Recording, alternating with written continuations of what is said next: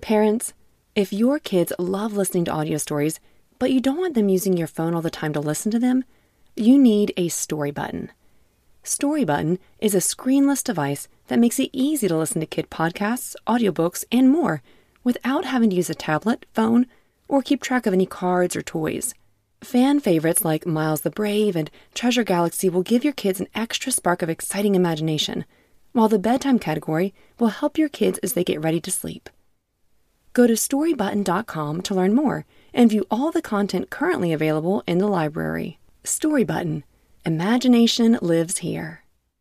Want to enjoy the episodes ad free and support this ministry in teaching children about Jesus? Then please become a subscriber for $2.99 a month. You will be helping this ministry in reaching millions of children who want to learn about Jesus. Becoming a subscriber also means you will have no more ads. All episodes for subscribers will be ad free and you can still listen on your preferred platform. If your children have enjoyed Kids Bible Stories, I ask that you please, please consider subscribing. It is now the best way to directly support this ministry. This feature is currently available to U.S. listeners, but Anchor is actively working on expanding it. To subscribe and enjoy listening ad free, simply copy and paste the subscriber link located in the episode notes or podcast description. Thank you again. I could not do this without you. Hello again, and welcome back to Kids Bible Stories. Today's episode is made possible through the generosity of the following families. A huge thank you to Isaac, Isabel, Jonah, and Esme Granger. They enjoy listening in the car and before bed. Thank you, you guys. And thank you so much to Judah, who is one, Ember Rose, who is five, and Harper, who is seven.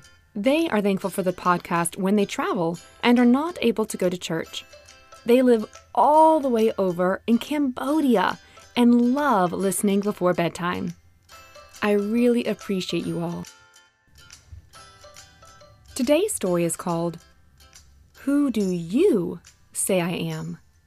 And this comes from Matthew chapter 16, verses 13 through 19. Let's begin our story.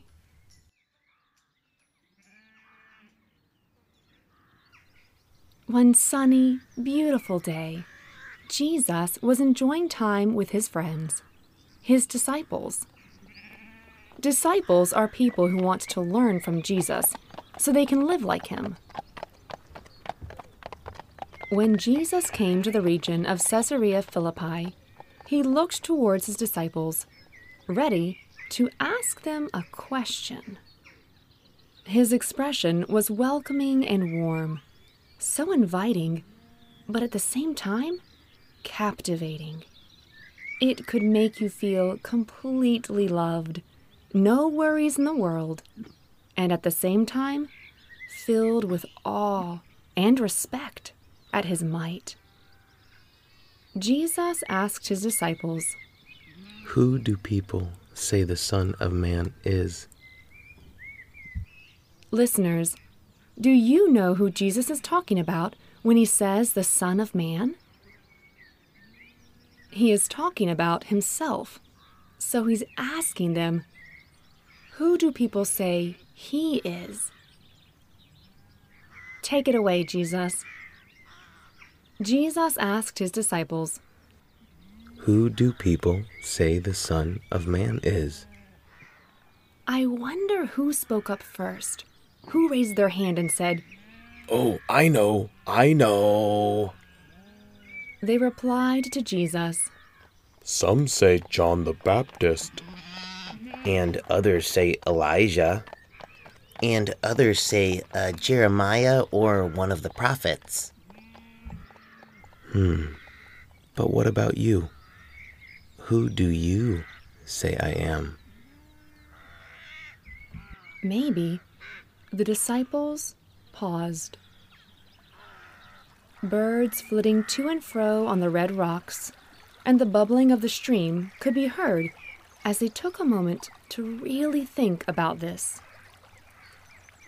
Finally, Simon Peter answered, You are the Christ, the Son of the living God. Jesus replied, Blessed are you, Simon, son of Jonah, for this was not revealed to you by man, but by my Father in heaven. And I tell you that you are Peter, and on this rock I will build my church, and the gates of Hades will not overcome it. I will give you the keys of the kingdom of heaven, and whatever you bind on earth will be bound there, and whatever you loose on earth will be loosed in heaven.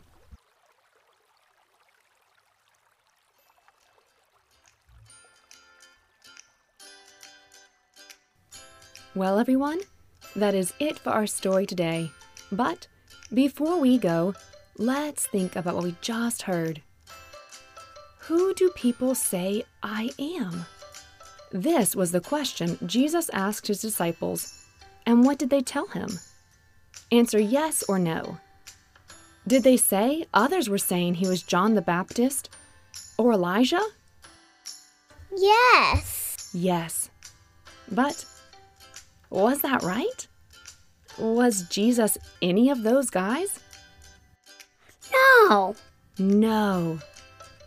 This is why we must know what our Bible says and pray to Jesus for help to understand. If we don't know the truth, we won't be able to tell if others are wrong or right when they talk about Jesus. What if someone says, oh, yeah, I mean, Jesus doesn't really care about me. All he has are rules and more rules. Is what they said about Jesus true? No. Does he have rules? Yes.